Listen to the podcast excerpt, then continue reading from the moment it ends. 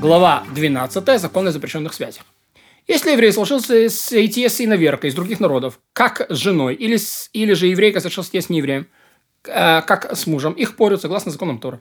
Как сказано, не родни с ними, дочери твоей не отдавай за сына его, и дочери его не бери за сына твоего. Запрет относится к равной мере к неевреям и семи народов, и из прочих народов. Это сказано в книге Зры, чтобы не отдавать нам дочерей наших другим народам земли, а их дочерей не брать нам за сыновей своих. Окей? Это когда сойти ее с неевреем, как с мужем. Тора запрещает с ней с неевреем лишь в браке. Но того, кто возлежит с нееврейкой в блуде, по решению мудрецов порят за непокорность. Окей? То есть, а в блуде запрещено мудрецами. Постановили так из опасения, что евреи станут вступать в брак с неевреями. Если же еврей выделяет а, некую нееврейку в блуде, он подлежит за это наказанию, как за слитие с и с рабыней, с нееврейкой, из блудницей. Окей? То есть не блудить с ней постоянно, тогда это проблема. Если же не выделяют, то ну, просто случилось такое, он подлежит наказанию лишь за слитие с нееврейкой, все эти наказания по решению мудрецов. О чем идет речь? О том, когда слитие с нееврейкой совершает просто еврей. Но коина, возлегшего с нееврейкой, порют согласно законам Торы за слитие с блудницей – равной степени за блудницу нееврейку или еврейку, и порит его э, просто за сейтье, поскольку она не может быть с ним обручена. Если э, того, кто совершает сейтье с нееврейкой, как в браке, так и в блуде, делают это прилюдно, то есть э, в присутствии десяти евреев или более, ревнитель паразит убьет он до своего восхваления за свою преданность законам Тора, традиции, переданным э, Всевышним Моше и Моше на Синай, следствие этому история Пинхаса и Земли, да, потому что он это сделал прилюдно. Ревнитель может поразить их лишь во время совершения соития, как сказано, и поразил обоих их, израильтянина и женщину, в чрево ее. Но если отстранился еврей от нееврейки, их не бывает. А если ревнитель все же убил преступника, и его за это казнят. Потому что можно только на момент соития. Если же приходит ревнитель просить дозволения судья на убийство такого грешника, ему не дают такого дозволения даже во время совершения соития. Более того, если пришел ревнитель убить возлежащего с нееврейка, возлежащий уклонился и убил ревнителя, чтобы спасти руки возлежащие, не казнят его. Возлегшего с дочерью пришельца ревнитель поразить не может, но порют того за непокорность. Если не поразил ревнитель, возлежавшего с нееврейкой, и не пароли того по суду, его наказание разъяснено в пророческих книгах, это карет, как сказано, изменил Иуда, и гнусность творилась в Израиле, в Иерусалиме, и посквернил Иуда святость Господню, которую он любил, сочетался с дочерью Бога чужого, истребит, это слово и карет, Господь из шатров Якова человека, который сделает это сына и внука и приносящего дар Господу воинств.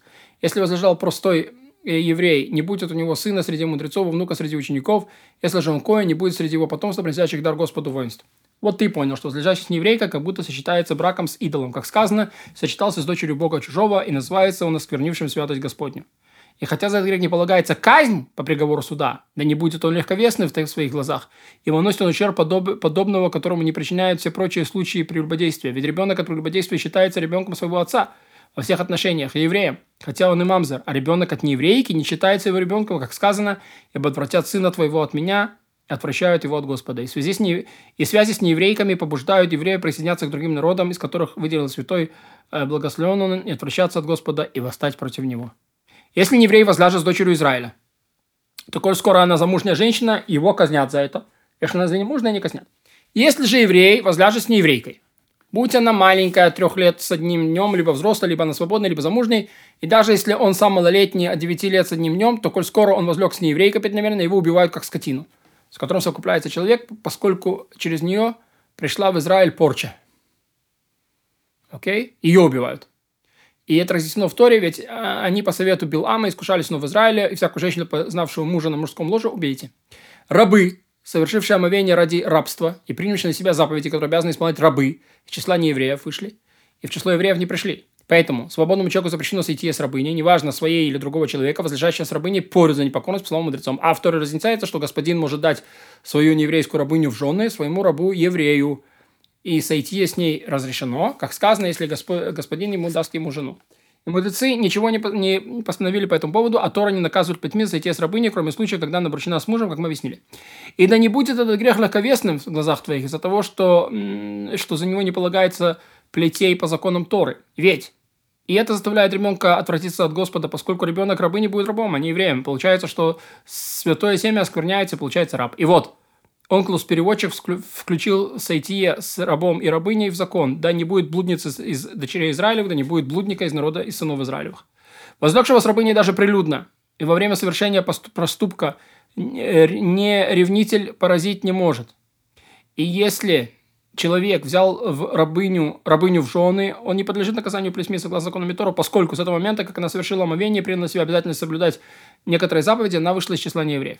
Если перепутали ребенка еврейки и ребенка рабыни, то оба несомнительного происхождения принуждают хозяина рабыни освободить обоих. Если же этот э, ребенок свободный еврейки, господин раба, то есть, если этот ребенок, он и есть господин раба, то когда они вырастут, должны будут освободить друг друга, разрешается им войти в общество Израиля. Если перепутаны дочери, оба они, возможно, рабыни. Если кто вождляет одной из них, ребенок, возможно, будет рабом.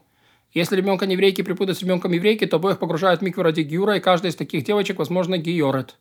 Все неевреи, которые примут еврейство, обязательно соблюдать все заповеди Торы.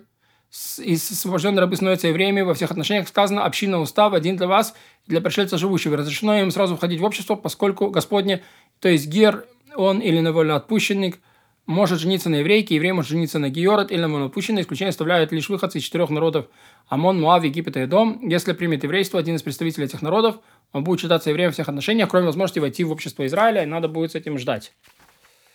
А каковы законы для них? Аманитянину, мавитянину во веки запрещены союз с евреями, мужчина, но не женщина. Как сказано, не может войти аманитянин мавитянин в общество, десятое поколение нельзя войти в общество.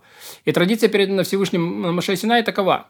Муше на Синае такова. Мужчине амунитянину и мужчине мавитянину запрещено по веке жениться на дочери Израиля. А вот, даже потомкам до конца света. Но амунитянке и мавитянке разрешено выходить замуж за еврея сразу после Гюра, как и представляет представители прочих народов.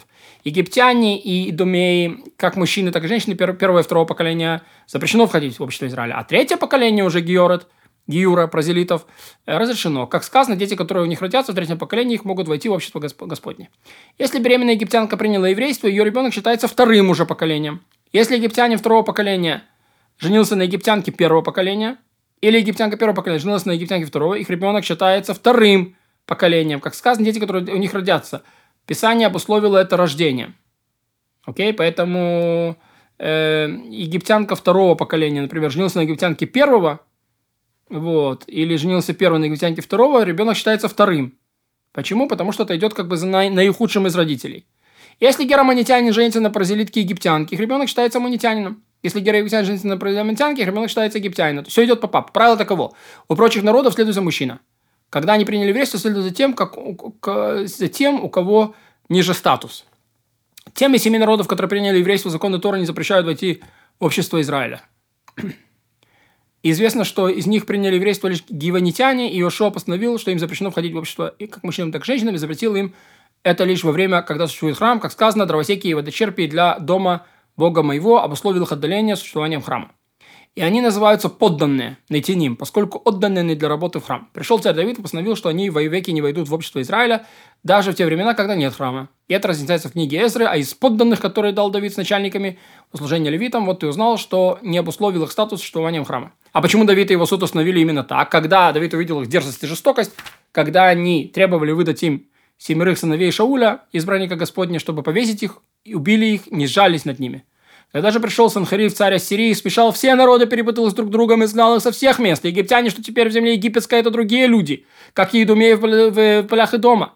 Поскольку четыре народа, которым запрещено входить в общину Израиля, перемешаны с всеми народами мира, которым это разрешено, всем, всем разрешено, и каждый, кто отстраняется от них, чтобы принять еврейство, считается, что отстраняется от большинства. Поэтому принимающий еврейство прозелиту из любого места, будь он недомеем или египтянином, или манитянином, или авитянином, кушитом или из прочих народов, мужчине или женщине, разрешено немедленно войти в общество Израиля.